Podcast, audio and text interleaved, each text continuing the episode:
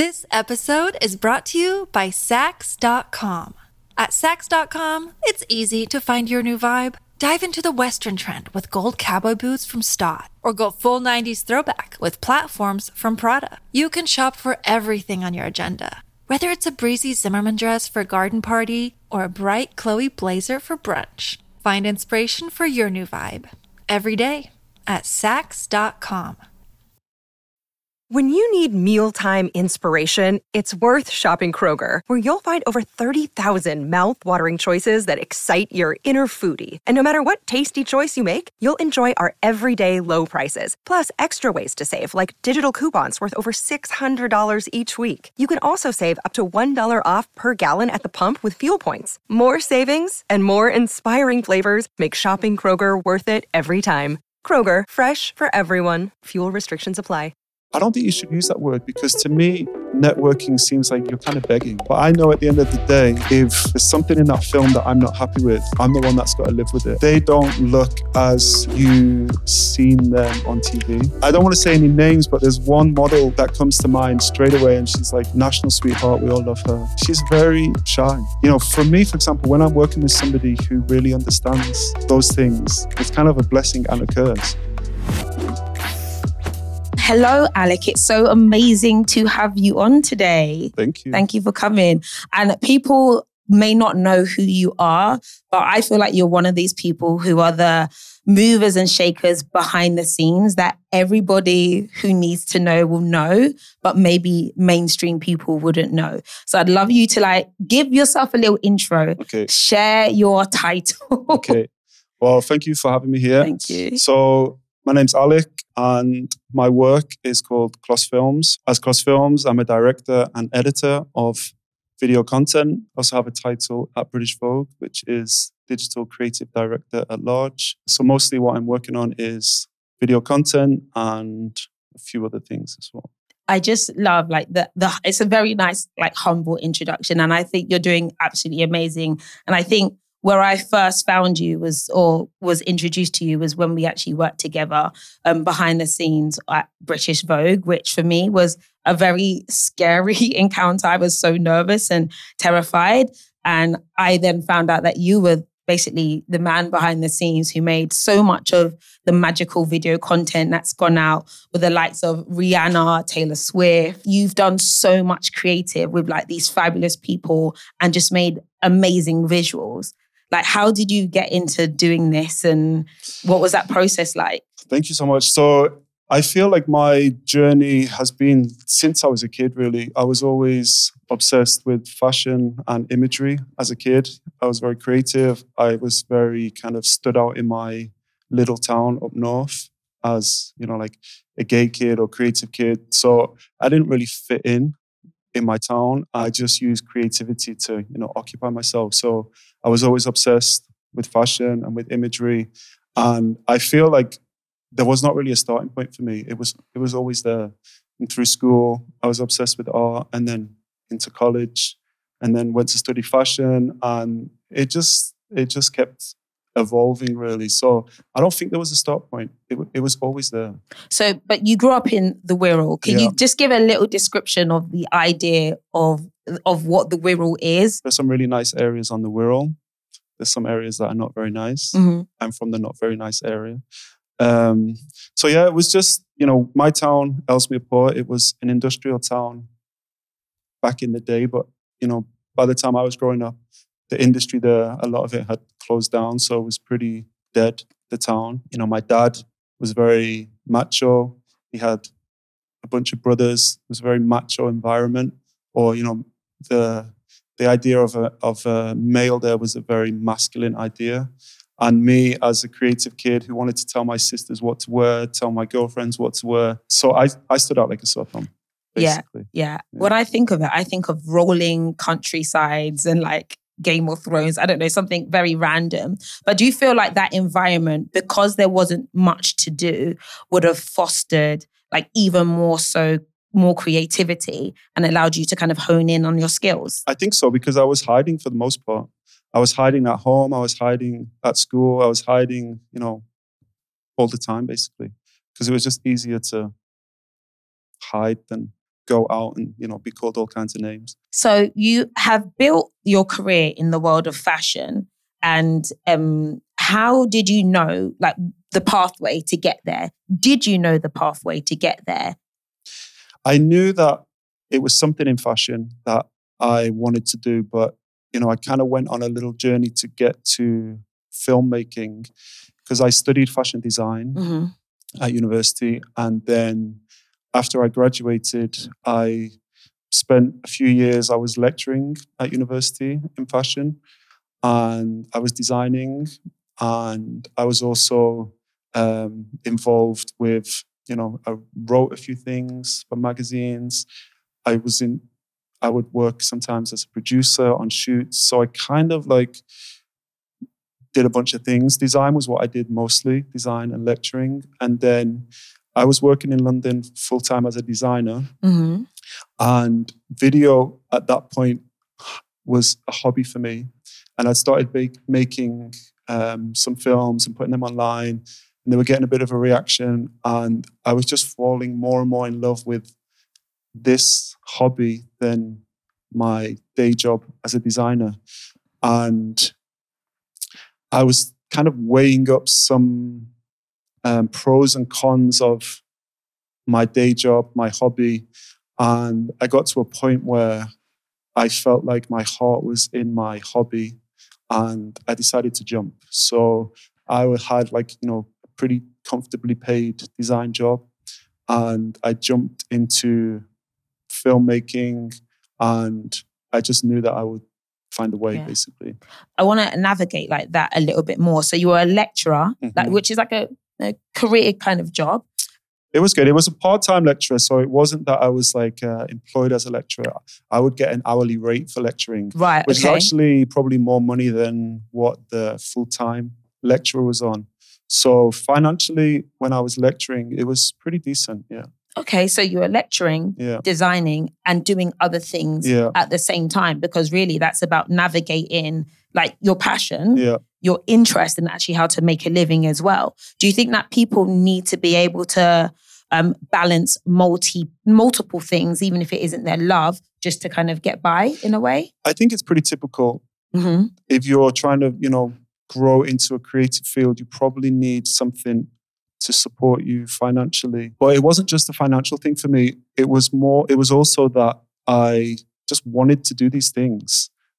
I wasn't really ready to commit to one thing until I, you know, settled into class. Right. So yeah, it was kind of like trying to figure out what you want to do, trying to narrow down like all of these things I enjoyed, but really in a way, it wasn't really narrowing down. It was just finding a place where I could make, you know, find a place where I could do everything I liked, basically. Yeah. So Kloss was was it a dream? Was it like, right, I want to create like a production studio. I want to make films.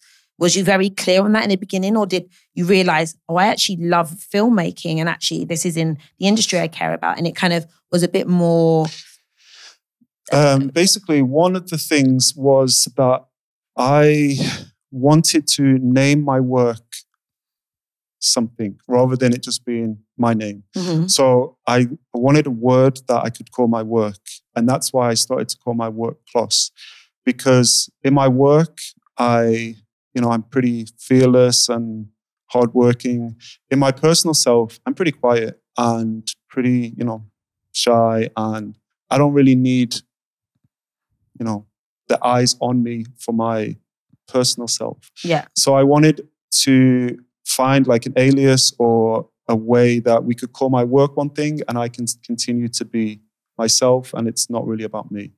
So that's why I took the name Kloss. And then now what Kloss is, is it's not really what I set out to do in that, you know, I didn't think, you know, I would build somewhere where I can make films and grow a community. Like that all happened more organically.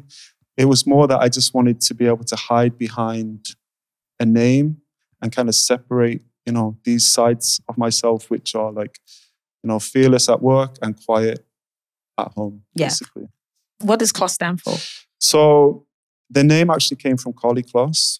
Okay. Yeah. And when I started to call myself Kloss is actually when Karlie was uh, in her first season in New York. So she was a new a new face, and uh, I was looking for a word that basically had little fashion connection, but at the Mhm. same time didn't really mean anything. And with Kloss, I thought that was perfect because as a word, I really liked it. And then you know when people kind of like Kloss, I'm like, yeah, I like Karlie Kloss. It kind of just had enough that I could quickly, you know, make somebody remember it. Yeah. Um, so yeah, I took it from Karlie, and at the time, I spoke to Karlie about it. Yeah. Just casually having a chat with Karlie Kloss. Well, at that time, I was filming a lot backstage at the shows, so I would see Karlie around a lot, and um, I spoke with her about it. She was very cool. She also wasn't, you know, this kind of amazing, savvy supermodel businesswoman that she grew into. She was a baby also, so. You know, I think that helped in that it wasn't like I was trying to take something that she built or something, you know. So she was always very cool with it, and it is what it is. And then over the years, Karlie and I, you know, we've um, we've worked together on some projects, um, and she's always been very supportive. and it's like quite crazy for say other people to hear oh my wow you know karlie kloss. And i think now i found this within the fashion industry that a lot of people are friendly with each other and actually have great community and network based on the years of working with each other. Yeah, yeah. did you find it hard to kind of get to know models and designers? Was that something that just came naturally after time? Um, well, for me to get, you know, when I work with Karlie or you know anybody, I don't really feel like I'm trying to get to know you. I feel like I'm there to do a job, but it's more like, you know, I'm going to deliver, you're going to deliver. Let's do it, and you know, let's make what we can make. That's more, and then, but over the years, when you see the same people, you work with the same people, and that's how you know you get this kind of camaraderie and um, relationship. But when I'm at work, I'm not really trying to make friends. You Yeah. know, the t- the the two times we've worked together, it's been like you know we're both there to work, and then Yeah. organically you become comfortable and closer. But I don't feel like I go to work trying to make a friend. do you think that's the reason why you've done well? Because there is no airs and graces. You're on job. And I think people love to see people who are on job and actually want to have like connection with them. I always want whoever I'm working with to feel comfortable, Mhm. and I always want to do everything I can to you know make it look as good as possible and make it as smooth as possible. But I don't, I don't think that's friendship. I think friendship is like is very different. Mhm. So would you consider yourself to be anti-networking? I don't like the word networking. Yeah. And one of the reasons I don't like it is because I feel like networking, like if I, if I you know, some people, young people that I speak to, they say, I've been networking. And I always say, I don't think you should use that word because to me, networking seems like you're kind of begging. Where I think just because you're young, you still have something to bring to, you know, this situation. So by saying networking, it sounds like you're reaching to me. Whereas don't look at it like you're reaching. Like you need to find something that values you and is good for you. But I think by saying networking, you kind of make it sound like you're the one Mhm. that's not really, you know, that you're the one kind of looking for something. Whereas I like to think it like you both have something to offer. Mhm. So it should be more of a connection than a network, I think. That's actually pretty uplifting to someone who actually may think that they need to network, but actually what they need to do is see the value in themselves Yeah. and how they can deliver it Yeah. to someone else. That's what I I prefer that than network. I don't like the word networking. another question is how did you get in so someone might ask how did you actually get in to a fashion show Yeah. if if you didn't have a network or Yeah. if no one knew you how would Well, they I already did have access I already did have some connections at that point. So when I was studying and I had my year placement, I came to London and you know I met my people, as people say. So by the time I got to that point, I already had connections. Mhm. And the connections that I had, you know, I was able to get into fashion shows. It was also, you know, quite a long time ago. Backstage at shows is kind of different. It's a lot harder now. Yeah. It's a lot more people shooting and you know it's a whole thing but this is like pre social media basically. Um, so i would have connections that would get me into a fashion show and then what i would do is um, i would offer like videos to people like models.com um, i would make a lot of videos for them they were unpaid. I would get the access into the show, Mhm. and then I would just deliver, and I would deliver and deliver and just make so much content. You know what's considered editorial content, which means you're not getting paid, Yeah. and you know it's costing me actually to make it because I'm getting myself to um, to Paris, to New York, or, and so you know I had jobs that were paying me, hmm design jobs and things. So I was making money, and then I was spending money on doing the things that I loved. Yeah. basically. I need to explore this further because I think this is a, a discussion that is a little bit controversial today. Yeah. So there's always a discussion. I still do it today. You still, yeah, you still do work. I still basically from t- today I make money from film and I spend the money I make on film on merch and gift the merch. And Wow. through the merch, kind of, you know, building a community. hmm But I still do it today. I still spend money that I make to do things that I love. Is that just because of the love of it? Yeah. Wow, that's amazing. But the, the discussion now, though, is there's a lot of arguments around unpaid internships and Yeah. asking people to do stuff for free. And it sounds like, you know, you would work one job, work another job to basically cover the cost of that other job. Mhm. Um, do you think that that is um, something that was super valuable for you? And should people do that now? I mean, if you can do that, then it's amazing. But I know that, you know, not everybody can do that. So it does limit, you know, who can get in. But, you know, I came from zero. So I don't think I came from too much, you know, financial privilege. And I think through working, you know, all kinds of jobs, I was able to have enough comfort to be able to spend on what I needed to spend. And also, you know, even when I started getting paid better for film work, the budget wouldn't be great. And by the time, you know, I would get like equipment that was probably more expensive than I should have. I would bring in a, you know, another shooter and I would probably spend all the money on the on the on the job, or even mm-hmm. more money than what I would make. I would spend on the job just so that I could deliver it in a way that I felt I felt good about.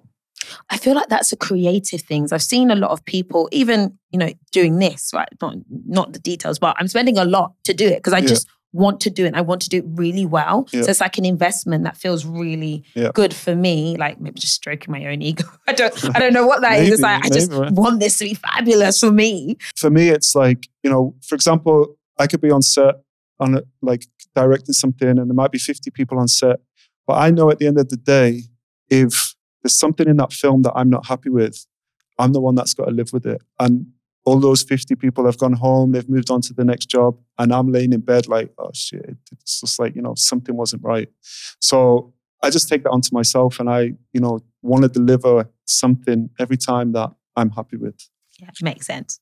I just have a personal question to ask. How Okay. did you find shooting with Rihanna? Because I'm a fan. Um, so I shot with Rihanna twice actually. Oh, okay. Um, the first time it was what I was asked by Rihanna's people was for it to really not feel like a set, for it to just feel as casual and kind of candid as possible. So the way that I prepared for that was, you know, we kind of had beautiful setup and the crew and everything. But when Rihanna walked into the room, they, she didn't see any of that. Everything, Wow. everything was kind of hidden.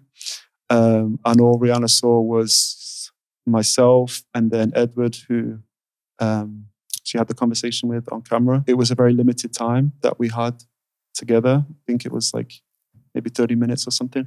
So we'd had a long time to prep leading up to the shoot. And on the day of the shoot, uh, you know, we were very well prepared so that when Rihanna came, we sat down, they did the conversation, and then she left basically. I love that. That is like so crazy. And I can imagine like Rihanna has this vibe of being very like casual, fun, free. And that's what she wanted. She wanted to not see any cameras so she could probably be her real Mhm. full self, right? Mhm. Um, we've got a line here where like when you fail to prepare or fail to prepare, prepare to fail. Yeah. Are you kind of obsessed with preparation? Yeah. like explain that, break that down for me. Um, so I just want to, you know, I just want to get there on the day and know that I've had the right conversations with everybody, all the creatives, all the creatives involved, all the people on my crew, the production happen often for me where you get 15 minutes with the talent. So there's absolutely no time in those 15 minutes to be trying to figure anything out. When the talent comes for those 15 minutes, everything's perfect, everybody's chill. Even the studio is tidy, like, you know, there's no drinks laying around. Even to those level of details, like I don't want anyone to walk in and be distracted by anything other than like take a seat here and this is what you need to do. Mm-hmm. So yeah, it's a lot of preparation and a lot of organization and um, communication and people, but it's just part of the job. And um, it's essential to know that you're ready to go. Makes sense. Yeah.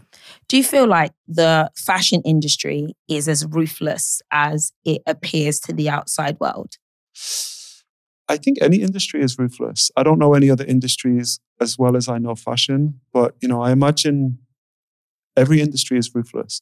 Especially, you know, I think probably financial industries and biz- business is is it must be ruthless. Mm-hmm. Um, so yeah, I think any industry is ruthless. This episode is brought to you by Saks.com. At Saks.com, it's easy to find your new vibe. Dive into the Western trend with gold cowboy boots from Staud, or go full 90s throwback with platforms from Prada. You can shop for everything on your agenda, whether it's a breezy Zimmerman dress for a garden party or a bright Chloe blazer for brunch. Find inspiration for your new vibe every day at Saks.com. If you're not delivering, if you're not, you know, professional, but if you are those things, then you know you can make a you can make a, a career for yourself. So actually, I'm going to do an eye shaker. All right. So these are questions mainly around money to prompt discussion. Why do you think people are uncomfortable when it comes to talking about money in the fashion industry? I think people are uncomfortable to talk about money because it's there are you know such a huge scale of money that people are making from zero to a lot yeah. So that is probably part of the reason. And then I also, in something in me, is kind of like, you know, talking about people's money is, um, I don't know, it's a little uncomfortable for me, but in that it feels pretty private. I'm, I'm somebody that doesn't want to go too, too deep. You know, for example, the people that work with me, I don't really ask them many personal questions. Yeah. And I think, you know, if you're comfortable with what you're being paid to be here and you've agreed on that, and I'm comfortable with what I'm being paid to be here, then I don't really feel like I'm going to ask you, you, you I don't really want you to ask me. And, you know, I'm okay with that. Yeah. That's actually a really good point. That actually, if you were comfortable, I'm comfortable, even if there's a big disparity, you're happy, I'm happy. So we don't really need to have that discussion, especially if it might cause tension or something, which you probably don't want on set. What is one of the most surprising things you found of working with huge celebrities and or influencers? Okay, with celebrities, what I think is interesting is they um, firstly, you know, when they arrive, they might, you know, won't have hair and makeup, might have got off a flight. They don't look as you seen them on TV. Whoops. But no, that's just a human thing. In a good way. That's a human thing. yeah. And part of my job is to get them to feel like they do in the in those images. Yeah. So it's like that person is a human. Mm-hmm. They're trying to get home to their kid. They're tired. They're a human. And between them and myself and the whole crew, we're going to make it work for them. Yeah. So do you think everybody has a moment where they feel a bit uncomfortable in front of the camera, where yeah. they're like, oh, like, yeah. I don't want to say any names, but there's one model that comes to mind straight away. And she's like, you know, national sweetheart. We all love her. She's very shy mm. and very almost uncomfortable. Wow. And, you know, the camera loves her, but she has a tricky history with the camera. So there's a lot of things that is on her mind when she sat there in front of the yeah. camera. And I feel like a lot of people who are in front of the camera are not always as comfortable as they look.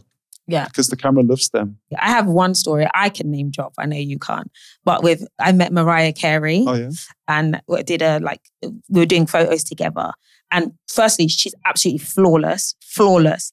But I remember her being so good with finding her light. Mm. Like she's like, "Where's the light, honey? Where's the light?"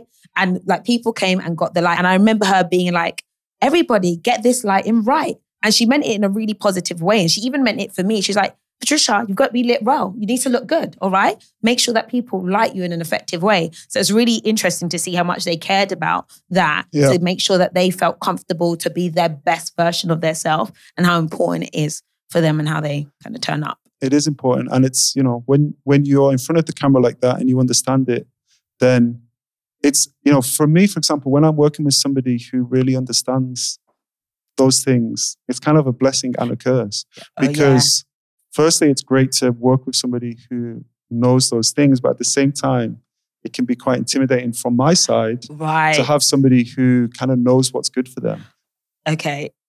And you might want something different for them. or i always want the best for them but it might be different than how i saw it Yeah. so so i would always change to be you know how you feel comfortable ideally we've had that conversation beforehand but if, Okay. it, if it comes to it that we haven't had a conversation until right now Yeah. then um then i would accommodate Yeah. what they what they would want basically And what's the craziest thing that you've seen requested on set?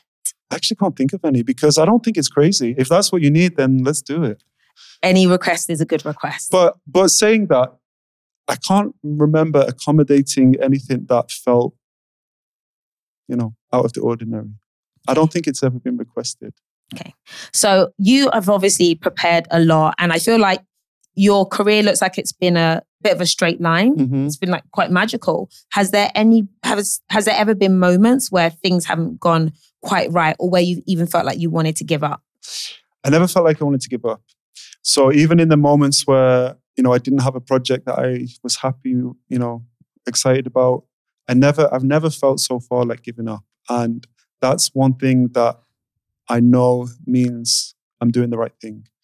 So, you know, I felt very impatient at times that I didn't have the right camera or the right job or but I've never felt like it's not for me. I've always known, even in the moments where I've felt low, I've always known like I'm going to make this happen. There are some lessons that, you know, changed the way I see things. There was a moment, um, it was a long time ago. It was about maybe eight years ago.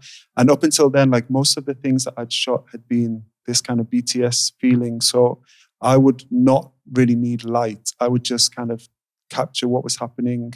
And then I went on to this job where um, two things went wrong. Firstly, the communication leading into it must have been wrong because I arrived there not knowing what they expected of me. I thought I was just doing my little BTS thing and it is what it is what it is. It's what I do.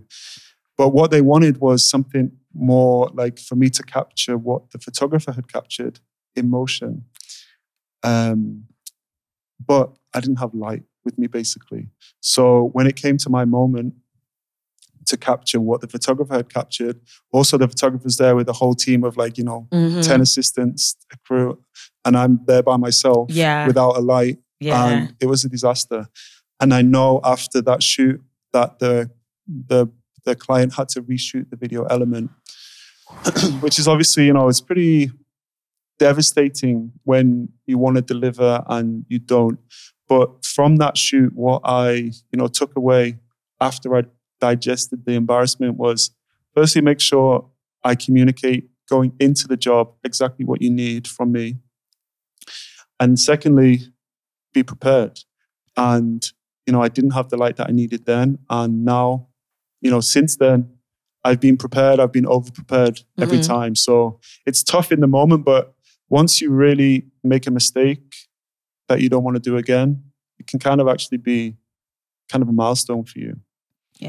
That sounds insane. And I think from listening to you, you seem really like you're in your dream job. You're doing what you want to do. You're really intentional about your career and every like step that you've taken and you know being up maybe upset by the fact that they had to reshoot it's more like an ego thing and that Yeah. like you could have done better. Yeah. Where do you get that personal like sense of drive from?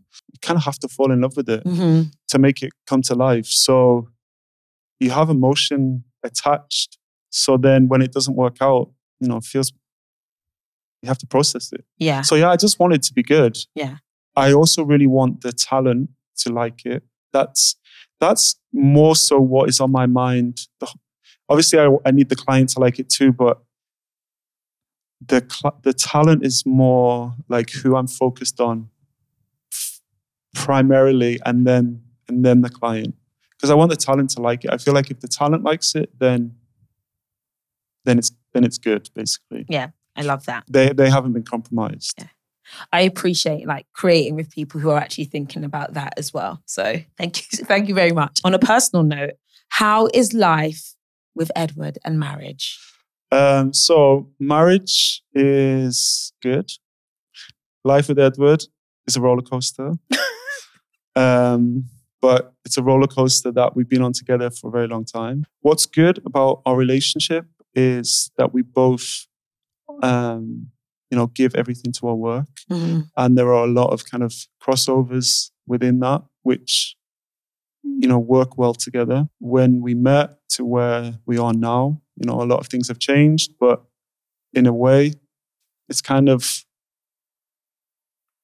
it's very similar in some ways because from when we met, it was all about like creativity. Let's do this. Let's do that. And we, you know, researching and planning things creatively together, and you know, soundboard for each other. And I, I I should have explored this more. This is we might have to do this again because we had a discussion previously about pe- people working together mhm. in relationship. So you do you work together on a daily basis or once in a while you come back to each other with ideas? Um, I think right now we work together less Mhm. than we have at other times. I think, and all, but the thing is, actually, it's it's it was never really work because it's you know research, ideas, creative thinking, speaking, you know, researching. That's kind of like just a bond that we have from Yeah. from day one. So that was like this energy that we have. And somehow at one point, it kind of felt like we were almost working together, but really it's not. It's just that it kind of is Mhm. because we're both just working really hard. And, um, but then at times when we've kind of considered like we're almost working together, then we've kind of tried to step back a little and find just a comfortable ground that Mhm. so right now, you know, like there'll be some videos that I'll make that Edward will, will be in, and many projects that I'm making that Edward is not in. So you know, Edward's working on so many things that don't involve me, and vice versa. And it's just it is what it is, really. Yeah. Yeah. Do you think it's easier to grow together? Because I work with, well, I, I worked with my husband and eventually we were like, no, we, we can't work together regularly. Um, but he does his own projects and I, I do my own. But I did find that when we worked together, we were able to achieve a lot more. I mean, yeah, we've achieved a lot together, and I think we always will. And we both support each other, but it's also important that we both have time where we're just completely doing something that doesn't relate to each other, so that when you come home that night, it's not about the project every night. Yeah, I Yeah. get that. Do you believe in work life balance? Um, I do, and it's something that you know, moving forward, it's more important to me. But for many years, it was work, and but you know, I was very lucky that my partner was the same mindset, so we could both give everything to work, and just being together was kind of like the life balance side of that. How do you remain calm under pressure during times of stress? Um, this I don't know the answer to, but somehow I do. But I think it's just I don't know. I think it's in my nature to be calm. Yeah, I could tell you've got that. Maybe it's the Wirral. I don't know if everyone from the Wirral is calm. I don't think so, but I don't know what it is. But I'm a calm person. Okay. Yeah. Love that. What's something you really value that is a non-negotiable for you? Um, non-negotiable. Um, it's not really money, but it relates to my project. But I want to edit. I won't do it if I'm not editing. Really?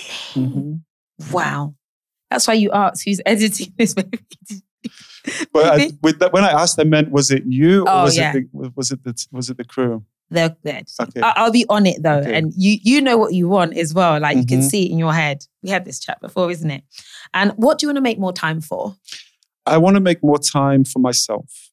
And over the last year or two, I've put a really good team in place at Kloss, which means that, you know, this kind of work life balance, I'm able to go to the trainer, go to the Pilates class, go and get my hair cut in work hours if I want to, so that I kind of feel like, you know, in the moment when it's stressful, I think that helps you to feel calm. Mhm. So I'm working on just looking out for myself a little more, being kinder to myself. And, you know, now that I have this team, sometimes I rem- like remember this feeling of like anxiety or stress, you know, like when you get this email, when you get this deadline. But I still remember, I still have the stress for a moment. And then I remember, oh, just forward it to Tom, just forward Mhm. it to. So, People. so yeah, by putting people in place, then um, I'm able to free a little more time for, for myself. Yeah, I love that. It's about having a great community around you. Like Yeah. that's so imp- powerful, especially when it comes to work stuff. Well, I love that. And I actually following on from that, what is next for you? What are you up to? So for um, 2023, I think what's really important for Kloss is that I just can continue to build the infrastructure of Kloss. It came this far um, with me being a creative person, and now I really feel like it's time for me to look at the structure of the business, basically. And you know, the next person on the team will be some kind of business person rather than another creative. And I think that's, you know, I think it's time that I looked at the business side of things Mm. more. And then, you know, as also at Kloss, you know, um, kind of narrowed, kind of figured out that what I'm doing there is like five things basically. So there's the film, and then there is the merch, then there's the community, Yeah. and there's live experiences, and there's creative studio. And all of those five things are really what make Kloss. And 2023, just working on all of those five areas all at once, basically. I think we can wrap up. I think it was amazing to have you on and get your insights. And I know sometimes money makes people squirm. So thank you for accepting us having this discussion. Well, my Um, pleasure. And, you know, obviously, when you asked me to do this, I was very happy, even knowing that money talk is a little out of my comfort zone or whatever. But I was very happy to be here with you. Long before we worked together, I had seen you on YouTube. Oh. And I just, you know, instantly connected to your content back then. And yeah, I'm just happy that from me seeing you on YouTube, that you know later we got to work together, and now it's you know it's a privilege to be oh, here. Oh, appreciate it. Thank you so much. And e, every time I've seen you and we've connected, you've just been so amazing. And I'm Mm. like, wow, it's just really cool people. And it opened my eyes to this world a lot more that it's less scary than I think I thought it was. That's So yeah. Thank you. Where can people find you? Um, well, they can find me um, on social media. Yeah. Shout, come on. Can you shout yourself out, please? uh, Come so on. I'm obsessed with Instagram. You can find me on Instagram. The handle. Yeah. okay. Kloss, Kloss Films. Yes. Trying to get my head around TikTok. Yeah. It's good. Um, so you can find me there. You can also find me at the gym. You can find me in Pilates. oh, Pilates. can- How's yeah, how's your journey? very good. I was there today. Um, so yeah, you can find me if you if you need me. if you need it. You only want the right people to find you in it. I love that. I love it. Well, thank you for coming on, Alec. Thank you so much. All right. Appreciate it. All right.